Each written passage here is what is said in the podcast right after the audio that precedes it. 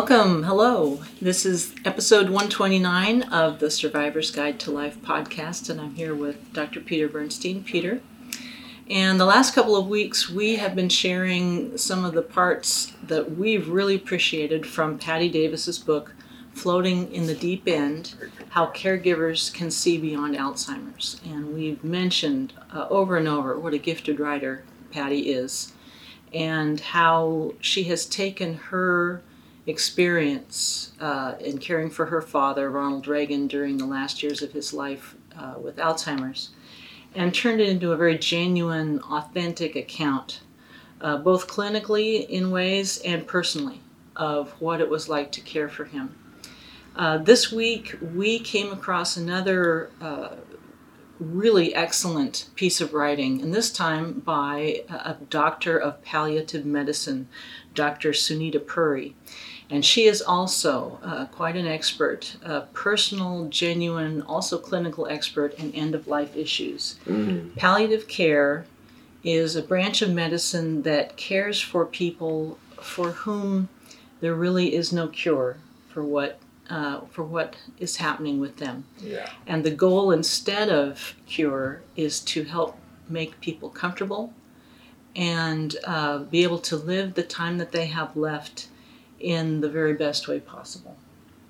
Well, you know, we've been very intimately involved in in this type of medicine and approach, and on a personal level, we certainly uh, were involved with my wife for quite a long time, and thank I was very grateful for the long goodbye. But we learned a lot about making her more comfortable, um, being there for her, and it's. I'll, I got to be honest with you. I mean, it's something that stays with me every day I miss her every day, but I don't regret all that we did for her. I would have done more, but it was because of what we were learning all along the way. We've had so many conversations with our staff and with caregivers since then. Um, and we it's not just what we've learned, it's what we've come away with. Not just the grief and the loss, but also the um, resilience and the gratitude and appreciation and wisdom that came out of that too. One of the things that really strikes me about all these things that we're reading, and you're seeing them in the editorial page of the Wall Street Journal, of the New York Times, almost every day, there's remarkably good articles on the effects of this last two years, especially the COVID crisis, and what it has brought out in people. Now, um, we feel that it's it, the the COVID crisis itself is diminishing. The after effects, in many ways, aren't. There are many, many people that are reeling from the stress and distress of what's happened, whether they were directly involved or not. It affected everybody. Now, you know what I find really interesting when you go through this and helping others and being touched by what other people's going through? It makes us look at ourselves. Mm-hmm. It's one of those parts of life that everybody certainly in our culture, tries to avoid. We don't want to look at mortality. We don't want to look at the end of life issues. We don't want to even admit to ourselves that it's a core of existence. Uh, well, this last two years and so has been an incredible wake up call to millions.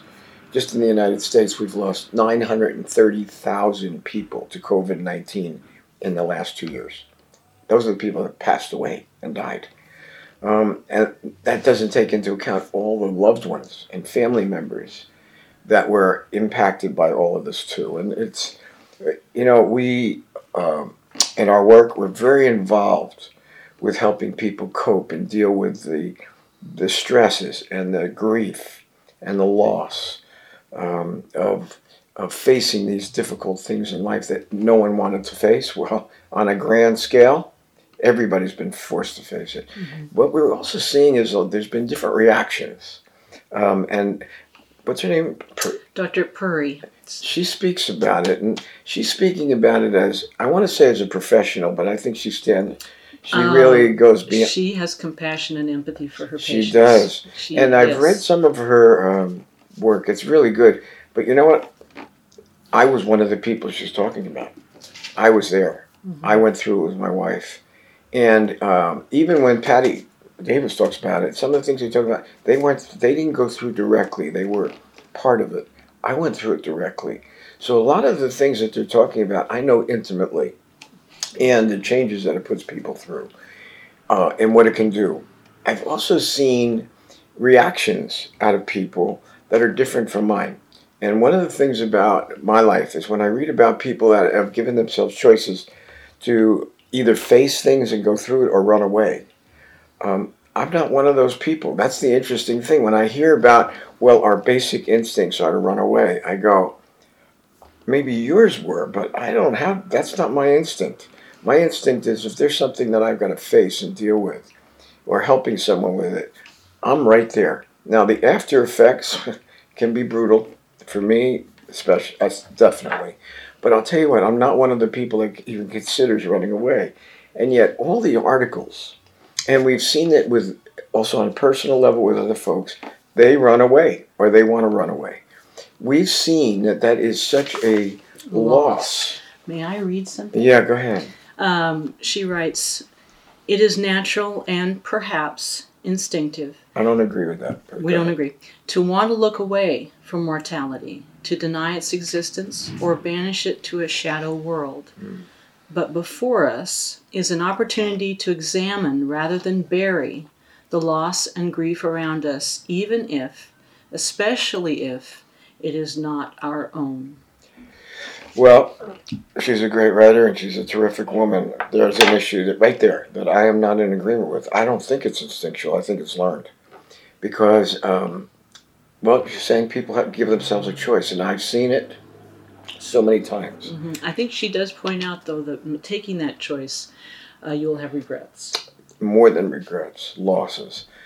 What I find is when we do get involved and we face this we're not only dealing with the person in pain or discomfort or moving into the moving to the end of their life, it makes us face our own pain. And one of the things we, re- we realize, professionals or not, is we're just as human as everybody else. Their pain and our pain is the same. And once we come to that place of acceptance of humanity, there is a certain real, genuine, uh, authentic compassion that comes and comes through, and it's almost it's a deeper sense of love for a fellow man. She brings up the word witnessing. Witnessing is yeah. It was a term that she used that I liked it, where she's talking about. Let me see if I can find that. She says that uh, bearing witness is essential to everything I do in palliative care. I try to make visible to my patients and colleagues what is hard but necessary to see. Witnessing requires seeing another's pain as no different from our own. Brilliant. Brilliantly human. Really eloquent. And what I think is so good about it is it's a statement for so many people that do run away and do have that inclination and do give themselves that choice. This is something that's really such a powerful statement to help people come back and realize they've lost something a lot. And for those folks that have been through it, they feel the pain.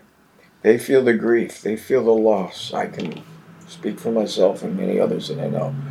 But I can tell you what, there is so much good that comes out of this that you can't get any other way. There's no way to get that strength, that resilience, that deeper understanding and purpose of life unless you face this stuff and go through it particularly with those that are suffering and in pain. I, I am a, such a strong proponent of this. Um, I love these articles because they're coming out so so strongly, and there's so many of them.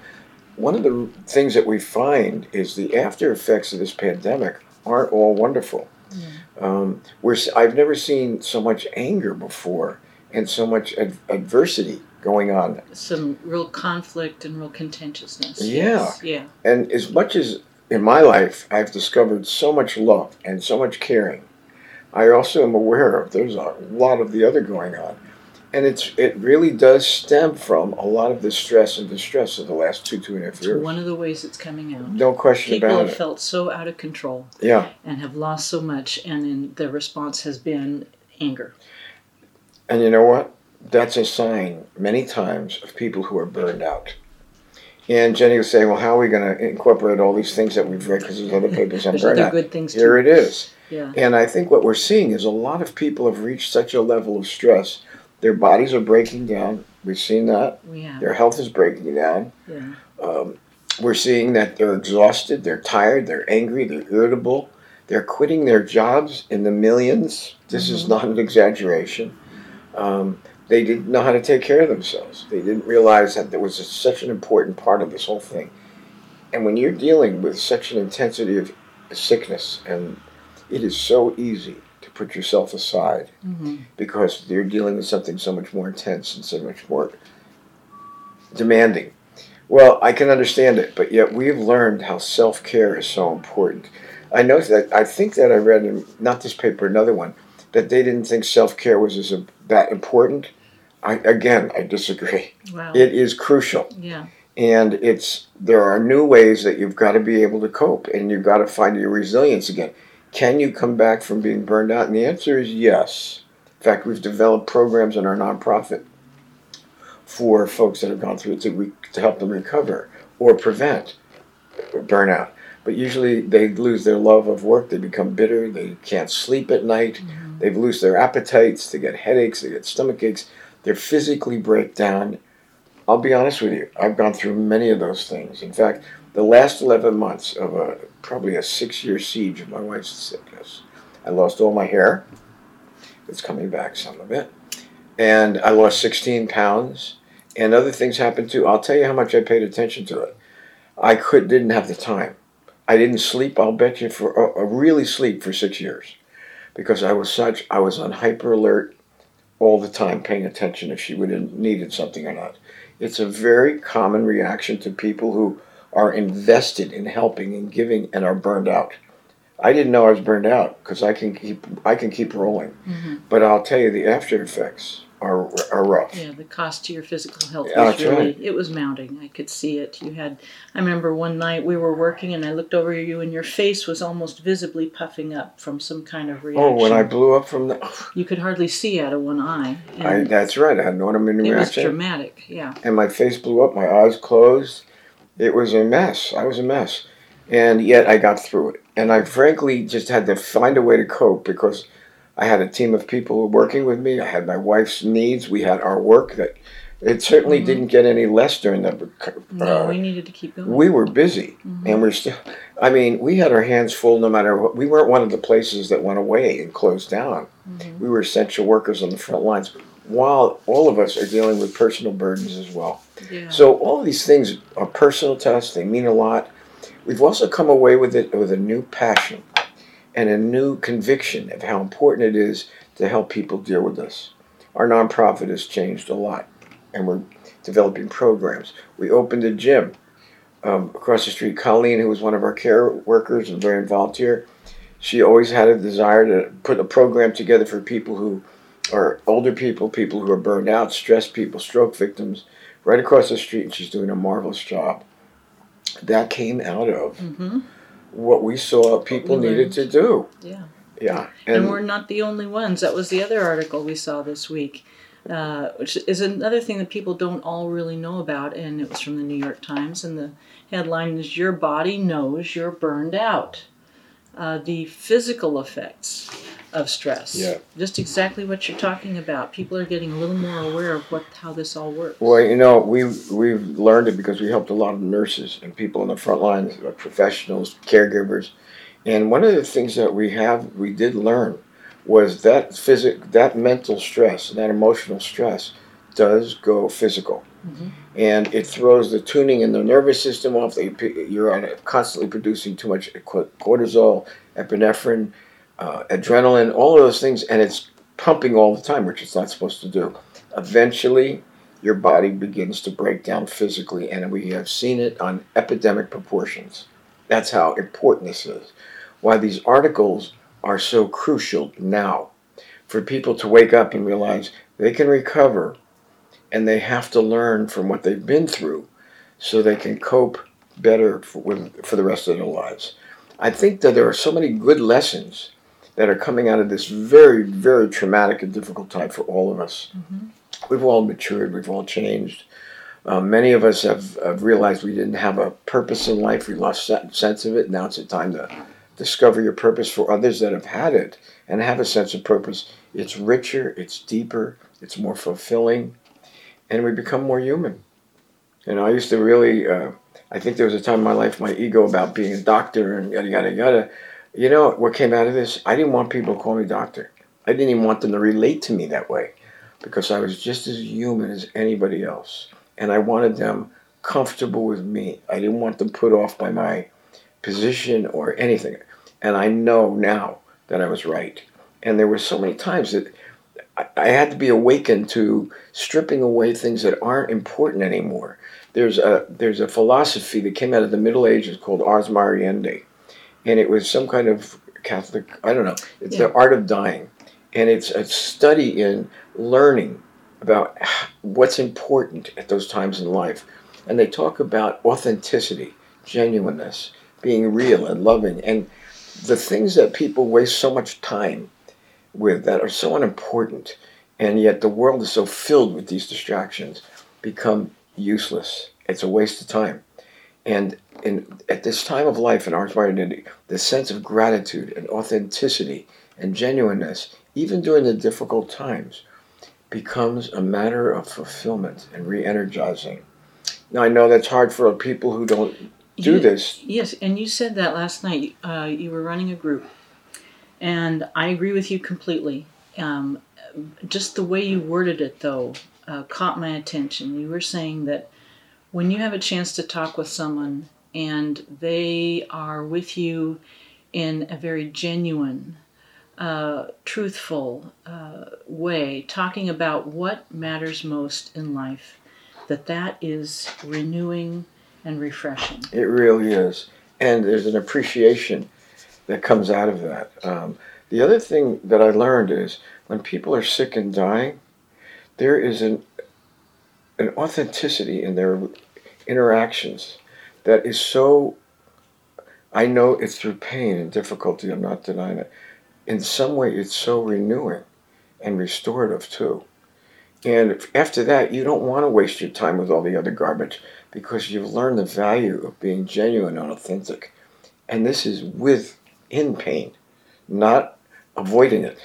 And for those folks that are avoiders and run away, they never discover this. They don't discover the strength and the renewing possibilities that can come with these journeys of pain and stress and difficulty and facing the most difficult, probably one of the most difficult things in our lives, and that is facing our own mortality. And yet we all have to do that.